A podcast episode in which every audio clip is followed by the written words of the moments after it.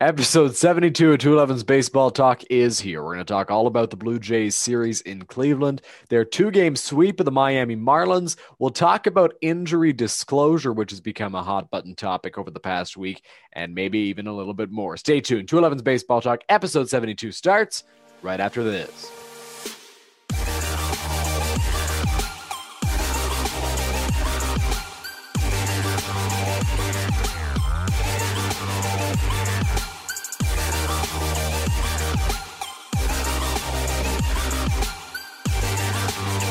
That was Balanced by Infinite, walking you into episode seventy-two of two eleven's Baseball Talk. My name is Dylan Baker. Joined beside me, as always, my dad, Chris. How you doing today?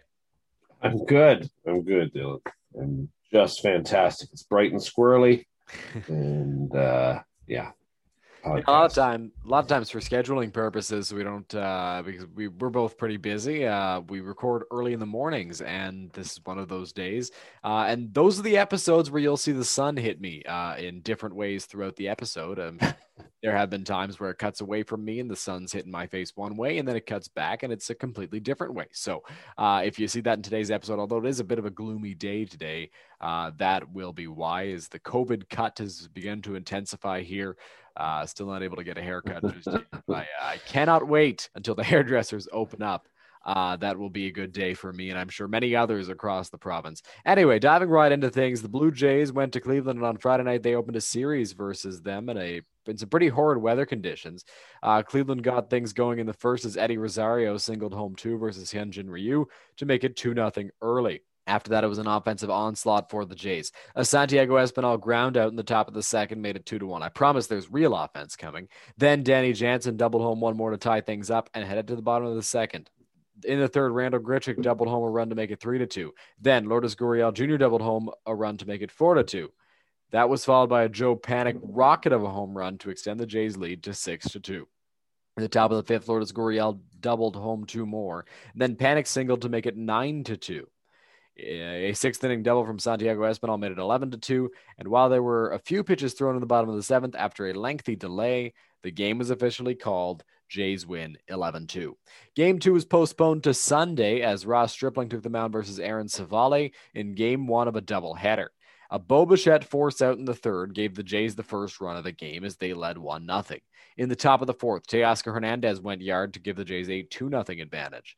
Then Rowdy Tellez also put one out a batter later to make it three zip. In the bottom of the fifth, Ross Stripling allowed a homer to Canadian Josh Naylor, and it was three to one. In the sixth, Charlie Montoyo took Stripling out, despite his very efficient pitch count, and put Rafael Dolis in in an effort to secure the win of that game. In the top of the seventh, a Vladdy sac fly made it four to one. Then Jordan Romano came in to get the save, his third of the year. In the second game, Steven Matz was matched up against Sam Hentges. The Jays got on the board in the third inning with a bases clearing Teoscar Hernandez double. Randal Grichuk then followed that up with a double to make it four nothing. In the bottom of the sixth, after a Santiago Espinal error, Steven Matz unraveled. Rene Rivera doubled to make it four to one. Then Ahmed Rosario singled home another. Jose Ramirez singled to make it four to three. Then a double play ball off the bat of Harold Ramirez tied things up. In the top of the seventh against Emmanuel Clase, one of the toughest arms in the big leagues, with Jonathan Davis on. Marcus Semien singled to make it five four Jays. In the bottom of the seventh, though, Tater Chatwood, still on the mound after coming in for Matz in the sixth inning, walked three straight with one out to load the bases. Then he walked another to tie the game as Chatwood, who had problems with his command last year, those problems were reappearing uh, on the in the second half of that doubleheader. Anthony Castro came in with the bases loaded and one out to face Jose Ramirez, who very rarely strikes out. And Ramirez hit a fly ball to right. It was a sacrifice fly, or more of a line drive to right, a sacrifice fly to win the game. Jays split the doubleheader, but won the series. We'll talk about the bullpen fiasco in the uh, third game of the series, second of the doubleheader, uh, once we talk about the Miami Marlins series as well. Uh, putting that aside, two out of three from Cleveland isn't bad. No, it's not bad. I mean, Cleveland, you should be sweeping right now. But other yeah. than that, you know, I mean, we'll take two out of three in any game, in any series that's uh, that's played, in, including in Cleveland. But uh, you know, obviously, that's a that's a series they should have swept. Yeah, no, absolutely it is. And uh, we'll talk about the reasons why they should have swept that later. I want to call everybody's attention to something. In last week's episode, we were predicting, and we'll do the same again, predicting the next two series for the Blue Jays. And I was hesitant to to to say that this Cleveland series would be a breeze because I thought their pitching was just so good. Well, the Jays didn't have to face Shane Bieber, and you mentioned it. You said, Cleveland, I'm not worried about. The Jays should be able to beat Cleveland. I'm worried about Miami. Well, sure enough, the offense was not the problem against Cleveland, so I wanted to give you a little shout-out for your prediction there. Well, thanks. That's that's good. Uh, unfortunately, I didn't know what would happen with Chatwood, but... Uh, yeah, I don't uh, think anybody did. No, but well, I mean, you just have to have to look to last year to find out that was the wrong move. But, yeah. um, you know, I mean, otherwise, yeah, the offense was good. I mean, it was good that uh, that series and, and even in Miami, which I know we're going to talk about. But, um, yeah, no, I, I thought that it would be a good series, a well-played series for the Blue Jays uh, in Cleveland, and for the most part it was. Yeah, no, really good series for the Jays. Taking two out of three on the road is always nice. Uh, on Tuesday, the Jays were back in Buffalo for their Sahlen Field opener. Uh, Robbie Ray took the hill versus Sandy Alcantara. The Jays got on the board first with a three-run Vladimir Guerrero Junior home run in the uh, third inning, I believe, and the crowd erupted. Miami responded in the top of the fifth as Starling Marte doubled home a run to make it three to one. In the bottom of that inning, a Teoscar Hernandez ground out made it four to one Jays. In the bottom of the eighth, Lourdes Gurriel Junior destroyed a ball to make it five to one, uh, and that ball would have hit the highway if it had not been for the screen. After loading the bases in the ninth, Jordan Romano was able to record a strikeout as the Jays took the opener at Sahlen Field. Wednesday, Alek Manoah took the hill versus Pablo Lopez. The Marlins got going in the top of the second with a Corey Dickerson home run to center field. The Jays clapped back with a Randal Grichuk homer in the bottom half, tying things up. However, in the third, after a single that hit Manoah by Devers, Jazz Chisholm went deep to the opposite field to make it three to one. Then, two batters later, Jesus Aguilar yanked a good fastball out to get it up to four to one Marlins. In the bottom of the fourth, handsome Randy, Randal Grichuk hit one out onto the highway to make it a two-run game. Starling Marte went yard in the seventh, and the Marlins extended their lead, lowering the Jays' chances to come back. In the bottom of the seventh, a Teoscar fielder's choice scored a run to make it five to three. In the ninth, Reese McGuire got on with a single. Marcus Semien singled, and that prompted Charlie Montoyo to pinch run with Jonathan Davis for McGuire. Bo Bichette stepped up to the plate and took a pitch probably six inches above the zone down the right field line for a game-tying triple.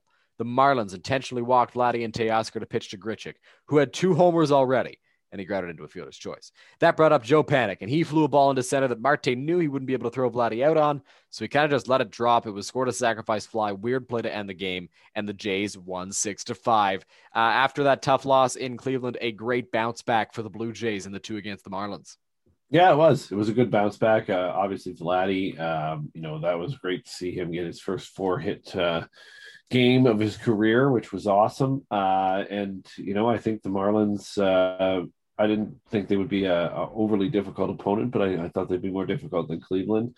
Uh, I did not see that in this very short series, but, uh, I mean, except for even in game two, but, I mean, that's just because Manoah couldn't keep the ball in the ballpark. Um, but other than that, you know, everything else was, uh, was good. Yeah, no, the Jays were awesome uh, uh, against the Marlins, and you talked about Manoah. We'll get into that in, in a couple of topics here. Um, but first, let's talk. Let's go back to the Cleveland series. We got a few things to discuss there. Um, Sunday's afternoon game, uh, or I guess they're both in the afternoon, the, the second game of that doubleheader. Uh, Tater Chatwood was brought in the sixth inning to get out of a jam. Seemed to maybe not have his best command in that sixth inning, but was able to get out of it after allowing a run or two uh, that was inherited from Steven Matz. Um, and then they, they left him in for the seventh, which I have no problem with because Chatwood's pitched two innings before. Uh, everything was good. Um, and then he... started to walk guys. And, and, and with a guy like Chatwood, who has had command issues in the past, you should probably start doing something the moment he walks the first batter. But I believe Charlie Montoyo waited until the second or third batter. And, and listen, I see a lot of people blaming Charlie Montoyo. In this situation, you got to put a little bit of the blame on Pete Walker as well, because Pete Walker is advising Charlie on who to go to in the bullpen. And, and he's the one inevitably making that call to get a guy warming up. So A lot of blame was on Charlie Montoyo, and I agree with it, but I do think that some of the blame needs to go on to Pete Walker. Um, they leave Chatwood in probably too long. He walks home a run. They bring in Anthony Castro to face Jose Ramirez. Castro is mainly a strikeout pitcher. Uh, Jose Ramirez does not strike out. Does not strike out. Yeah. Like, this guy has ridiculously low strikeout numbers. He fought off some really good pitches. Eventually, Castro got an out, but it just so happened that there was a runner at third who could easily tag up, and it was a walk-off sac fly for Cleveland. Um, a lot of people were pointing to that first game of the doubleheader as the reason that the Jays got into that situation uh, when Montoyo went to Dolis and Romano in relief of Ross Stripling, who had a pretty good pitch count. What are your thoughts on that theory? And the um, bullpen management, sorry, in the second game, the whole the whole doubleheader. Yeah, well, the Blue Jays bullpen management has been terrible for the last few uh, last few series. Something needs to give there. Um, you know, obviously, I've been pretty vocal in the last couple of episodes about my thoughts on Charlie Montoyo's bullpen management. It's no different in Cleveland. They just happened to win a couple of those. Um, but, uh, yeah, I mean, obviously, now you got, you're down to Chatwood, who has to be in there for longer than he should be. Then you bring in a guy who is a strikeout pitcher against a guy who doesn't strike out. I don't know who was reading the stat sheets for that move, but uh, I think that was they... more of an emergency move because they were like, okay, Chatwood can't do this anymore. Let's bring Castro in. Hopefully he can. I think that was because we're in such a bad spot. We've got to bring somebody in. Yeah. Yeah. Well, either way, it wasn't an impressive uh, finish to that series. Uh, again, a bullpen management issue. Uh, that's going to have to be corrected if this is going to be a playoff team.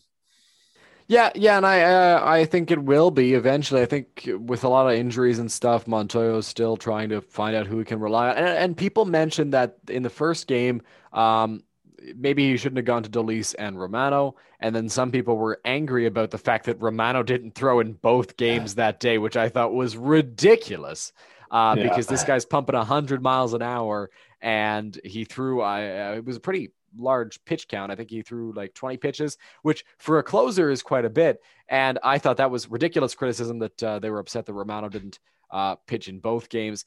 I have no problem with the way Charlie Montoyo managed his bullpen in the first game. He managed it to win the game. He felt after Ross Stripling gave up a home run in the fifth inning to Josh Naylor, that Stripling was starting to lose that effect that he had early on the Cleveland batters a little bit.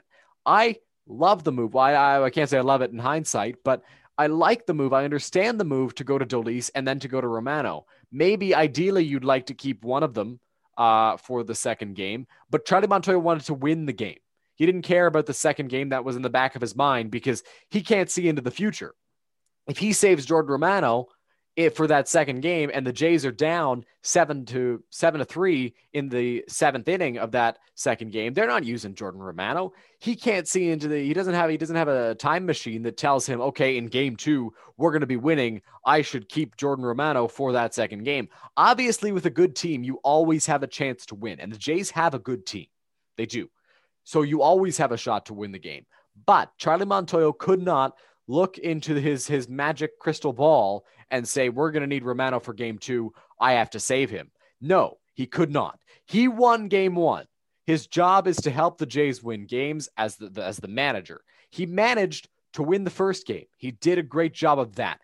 The second game, Chatwood was losing his command. Is the second game Charlie Montoyo's fault? Absolutely it is. Maybe Pete Walker shoulders some of that blame as well. But Charlie Montoyo is mainly to blame for the performance, for the loss in that second game, because he should have gone to the bullpen way earlier, and he didn't. Uh, he didn't have Anthony Castro up very quickly when Chatwood was starting to, to, to have some problems. And you mentioned that Chatwood was going longer than he should have. He's gone two innings before this season, and he's a former starter as well. Plus, he's been arguably the Blue Jays' best reliever Uh, up for the first for the first month and a half of the season, uh, and then he started to lose it a little bit. And and Charlie Montoyo said that he wanted to get Chatwood's confidence back, which I disagree with. If you're trying to win the game, you, it doesn't matter about a guy's confidence. You bring the best pitcher in, and he didn't do that, and he didn't warm up Castro in time. And so game two, yes, Charlie Montoyo's fault. Game one, there should be nothing thrown at Charlie Montoyo for that, in my opinion. I understand that you would have put Romano in if it was three to one. Uh, and then it became four to one. So you put Castro in. I disagree. A save situation is a save situation. And Jordan Romano is your closer. I think everybody's decided that at this point. Jordan Romano is the closer for this team. So I think that I like the move in the first game to go to Romano and Dolis to secure the victory. I think that's what Charlie Montoyo was doing. So I don't have a problem with that. I have a problem with how we manage it in game two. Yeah, well, I think Charlie would just needed to know how much Chat Chatwood could chat if Chatwood could Chatwood. All right, I figured there was going to be a legitimate take when I threw it back to you. Um, moving on, uh, on Friday, Joe Panik had a really good game, and he had a pretty good series in Cleveland. Um, where there's this debate is is Joe Panik, who's on a one-year deal, versus Santiago Espinal, who's likely going to be the Joe Panik of the future for the Blue Jays. When George Springer comes back, when everybody's healthy, you keep Panik on the team for now, right? Well, yeah, uh, I don't. I mean, yeah, I guess. I, I mean, Panik is is helping. You know, it's like putting on a Band-Aid that's half ripped off already. But otherwise, it's, you know, you know, sometimes it helps, sometimes it doesn't. But uh, but I think, yeah, for now, um, I'd rather see Espinal stay there. Um, but, uh, but I mean, you know, the veteran presence of Panik certainly helps. Yeah, Panik's a veteran, but I think he's also right now probably a little bit better of a hitter than Santiago Espinal is, and uh, probably a better defender. I'm not sure. I and I guess like I want to see Espinal get a chance as a younger guy, and I think he'll be with the Jays in the long run. But I think that Panik, if they're going to win now, I think Panik serves them best at the present moment. Um, so so we'll see what they decide to do. I mean, it's a tough decision because they're two uh, guys who are very similar in their skill sets. Um, Espinal, obviously younger, less big league experience. Uh, so we'll see where, where they go with that. Uh, moving on to Alek Manoah. He had a bit of a rough game on uh, Wednesday. Uh, I believe he allowed four runs and three home runs in his outing. He didn't really seem to have his command. He was missing in the strike zone quite a bit, and that is what led to uh, his struggles. Um, what were your thoughts on Manoah's performance, and how does he bounce back? Hashtag bust. Okay, that's enough. No. No bust. No, I think it was a sophomore slump. I think, uh, you know, he he came back expecting to be dominant like he was in New York, and that always is a recipe for disaster, but I think he'll learn from that. Um, and again, I don't put too much stock in the second start other than it was awful, um, you know, and, and it's only awful because you can't give up that many home runs in a game. That is just, that is just awful. Um, he wasn't giving up a lot of hits. You know, he had his strikeouts there every once in a while. Um, so I think there were flashes of New York Manoah, um, but he certainly, uh, certainly served it up on the platter for the Mar- Miami Marlins for sure. Yeah, yeah, it wasn't a great outing for Alek Manoah. And I'm I'm kind of uh, happy and relieved that he's struggling now. Uh, and if he does have more starts where he struggles, so be it, because I don't think the Jays are winning a World Series this year. I think next year they have a legitimate shot, and I would rather see him struggle at the big league level now and this year than next year when the Jays are contending for a World Series. And they very well could be with a couple more moves at the deadline, but uh, I, I, I, I think Manoah is going to struggle, obviously, at the big league level. It happens to everybody, and I'm glad that it's happening early. He can, he can, he can look at that and be like, okay, here's what I did wrong. Here's what I did in the minor leagues that I can't do in the big leagues because these are more talented hitters. And the Miami Marlins have one of the worst offenses in baseball, but they're still major league hitters. Uh, Jazz oh, Chisholm yeah. is a great prospect who's making a mark for the Marlins. Jesus Aguilar was near the league lead in home runs a couple of years ago. So these are big league hitters, and they do have a big league eye. They do have a big league bat. So I think that uh, that the The, the difficulties for Manoah were because he might have been trying to throw to these guys as if they were minor leaguers. And and part of that falls on Reese McGuire as well, um, because uh, Manoah likes to say, and he said it after his first start, not after the second one, though, because he didn't want to throw the blame on his catcher, but he said it's fifty-fifty between me and the catcher. The catcher calls the pitches. He sets up where he wants the pitch to go. And uh, I think that, that part of that responsibility is Reese McGuire. I'm interested to see if Danny Jansen catches Manoah's next start, but obviously everybody's going to struggle at the big league level, so I'm not too concerned about it. No, I think uh, you're going to see some struggles. What I'm curious to see is if he bounces back better than Nate Pearson, not to compare the two, but yeah. Nate Pearson doesn't handle the struggles very, very well. Um, he has to learn that mentally, especially at the major league level. And I think he's, he's working on that, but he just can't stay healthy enough to work on it. Um, but I think you'll see Manoah, you know, probably, I think he's got more mental resilience. He reminds me of a much more subdued Stroman, but still a Stroman nonetheless. And that he's got that, you can't take this away from me kind of attitude, which is good. Um, and so, you know, Stroman had his struggles too early going. You know, he it was it was year two and year three where he was really starting to get dominant, even after his injury. Uh, injury updates: Ryan Borucki, I believe I saw he's throwing, uh, but he's not exactly close. George Springer is running, um, and uh, hopefully he'll have a rehab assignment sometime soon. But he's taking his time. He does not want to rush this and have to fall on the injured list again after playing four games. Uh, Kevin Biggio with his neck injury is apparently not close. Everybody kind of thought he was getting there. Nope, not close at all. Uh, neither are Julian Merriweather and Thomas Hatch. So despite Hatch being on a rehab assignment, um, he is a, reportedly not close. And that could be why uh, they didn't call Hatch up. They didn't wait to start and call Hatch up. And they elected to go with Manoah for the game against the Yankees. Uh, disappointed that Merriweather's not close. Hopefully he figures uh, his injury troubles out soon and he's able to contribute to the big league club once again. All right, two best and the worst for this week. Who is your best hitter for the past week in Blue Jays baseball? Well, I, you know, obviously you would call it Vladdy, um, I, but we keep saying Vladdy. Like it's just, yeah. But I mean, how do you not give it to him with his first three hit game of his four hit or game, four hit game of, of his career? Uh, so I got to give it to Vladdy. I feel bad giving it to Vladdy because I continue to give it to Vladdy, but I mean, that's just the season he's having right now. I mean, how do you not? And, and, you know, there's been some good performances out there. Don't get me wrong, but I mean, he continues to run circles around everybody else. And so, um, you know, again, this week I have to give to Vladdy. It seems like the easy go-to, but really the reality is that's who deserves it most. Yeah, yeah, I agree with that. And Marcus Semien won the uh, American League Player of the Month, so shout out to Marcus Semien. Just to be different, I'll go with Lourdes Gurriel. I think he's turning a corner. Uh, he struggled early on, but I think he's starting to find his game a little bit now, and that's been a pleasant sight to see because if he can contribute to this Blue Jays offense, it just deepens that lineup, and uh, that's awesome for the Jays and their playoff push. Um, who is your best pitcher from the past week in Blue Jays baseball? All right, this week I'm going to go with uh, with Ross the Moss Stripling. That was my, I don't know that if that's my... his nickname. I think it's Chicken Strip, not Ross the Moss. No, he's not mossy.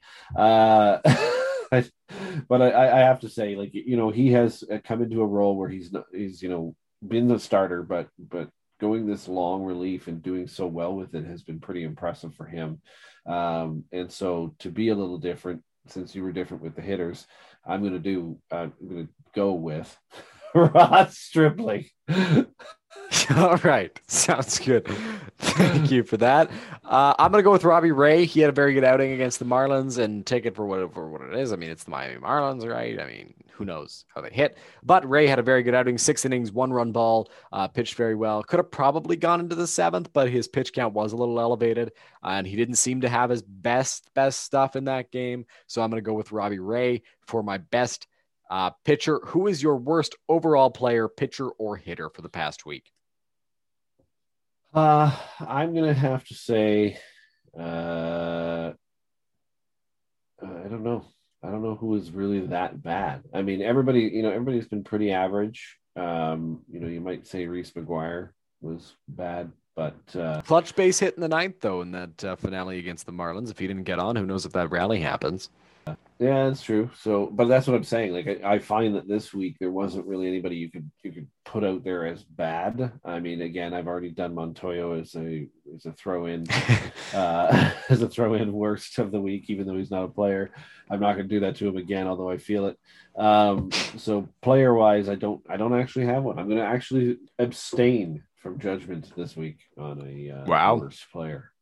Wow, so uh, no worst for you. I'm going to have a worst. Uh, Tater Chatwood, bad outing against Cleveland. That was really bad. Um, and he... I guess that's true. I, but I guess I kind of expect that from Chatwood. So I'm not well, Chatwood was so good for the first month and a half of the season, and then he's just lost it in his past few outings, and that was bad for, for, for Tater Chatwood and for the Blue Jays, who I think depend on Chatwood quite a bit because David Phelps is hurt, Julian Merriweather is hurt, Phelps isn't coming back. We hope Merri- Merriweather will, but who knows at this point. So we'll see. Uh, we'll see what's happening over there. But I mean, uh, Tater Chatwood is, is the worst of the week. He allowed uh, two runs to score. I think two inherited runners when Steven Matz was lifted in the sixth inning. And then he allowed uh, a, the game tying run, and the run that scored to win it was charged to him as well. So Tater Chatwood, not a great performance. uh, for the Blue Jays on Sunday, and he is my worst of the week. All right, moving on uh, to a topic that's more league-wide, and that is injury disclosure from managers. Uh, we've seen a lot of Blue Jays fans and Blue Jays reporters complain about Charlie Montoyo's lack of transparency when it comes to injuries, saying that George Springer was just fatigued and then he was on the injured list, uh, that Ryan Borucki was just sore and then he's on the injured list, that these guys are just tired or sore, or they need a couple days. A J Cole was was sore yesterday, and uh, or yesterday being Wednesday, the time of this recording, and then he was placed on the injured list a couple hours after that. Um, but the Jays aren't the only ones who experience that from their manager, as Joe Girardi does a similar thing with the uh, Philadelphia Phillies. He said Bryce Harper will be available to pinch hit. He's just dealing with a little something right now. And then the next day, Harper was placed on the injured list. Um, Aaron Boone often does the same with the New York Yankees. He says, oh, you know, the, they'll be fine. They're just taking a day, and then boom, on the injured list. So it seems to be something that that's going on around baseball. I wanted to get your take on this, because the argument can be made that the, the media and, and the public deserve transparency from their team uh, and and the, when it comes to injury disclosure. But the other side that was being argued that I hadn't thought of before, and that could just be my ignorance to it, but I, I I heard somebody say that it's it's strategic for the manager not to uh, say that a guy is not available or that the guy is hurt, because if if there's a team that's that's playing the Phillies and Bryce Harper is available on the bench, then they start game planning for whether Harper gets brought in versus Harper sitting out. Uh, for the Blue Jays, if George Springer is standing on that bench and is available to pinch hit, then there's a team that's going to be game planning for George Springer to come in and pinch hit. And they don't want to bring maybe a lefty in to face a lefty because, or they're hesitant to bring in a lefty because they know that Springer can come in and pinch hit. That's big, right? And so uh, I understand that side of it. I would love to see injuries disclosed because I think it's, it's, it's, it's, it's information that, that as fans, we want to know, but I understand the side of, of not wanting to disclose it. What are your thoughts on it? No, I think you hit the nail on the head with the second option. I think that's exactly what's happening. Um, and I don't know that fans deserve full disclosure on it. I, I mean, you know, I guess if you're buying tickets, maybe, you know, if you were buying a ticket just to come see Springer and, and you think there's even a hope he could come in to be a pinch hitter and that's why you bought your ticket, then fine, that's frustrating. Um, but, you know, from a from a competitive perspective, you know, certainly the second point you just made is a very valid one, and one that I think that those managers are all using, including Montoyo. The Jays had more of a problem with this with the front office a couple of years ago, um, where even the front office wasn't disclosing injuries. Um, we don't see that now. Not that we get as much access to the front office during COVID times anyway, but Uh, I don't know that you would still see that now. I think they leave that in Montoyo's hands for those very reasons. You know, let's see if there's a competitive advantage to worrying that Springer may come in and pinch hit. There probably is. To worrying that maybe Romano is available if he's tweaked something. It, there is, because people are going to plan their hitters. They're going to plan their lineups. They're going to plan their pitching out based on the fact that there's potential for one of your best players to still come in, even if you know in your heart that's not going to happen. Yeah, absolutely. And so I was very much on the side of, oh my God, tell us if this player is hurt. But when the Jays were in Oakland, and, and when this argument was brought up to me, then I started thinking about it. And I was like, well, when the Jays were in Oakland and Springer was first hurt after that Atlanta series, they couldn't get anybody up because of COVID protocols.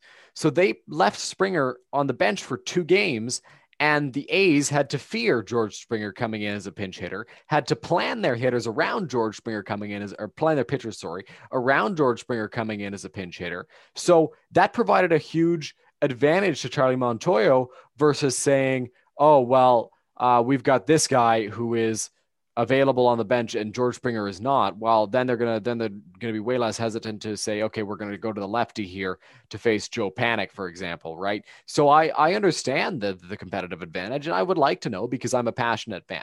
And I think a lot of people are passionate fans. And the thing is, if, if there is a competitive advantage and if that has been decided, then we need people to stop getting angry when managers don't disclose an injury.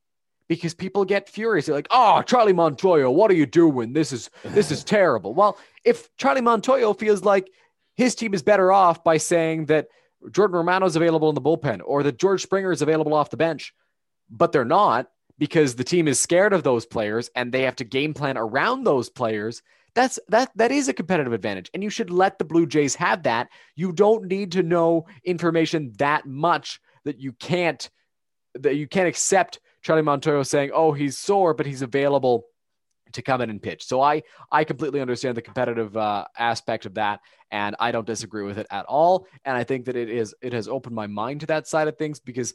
As as a passionate fan, as a guy who hosts a podcast, it's nice to know before we bash somebody like, oh, this guy's had a had a terrible week, to know that he's hurt, that he's that he's not playing well because he's hurt, right? Yeah. But if that provides a competitive advantage to the Blue Jays, uh, to whatever team may use that, I get it, I really do, and uh, I for one will stop complaining, and I think that has to stop uh, around the league because people are making jokes about Montoyo, you know, saying this guy is sore.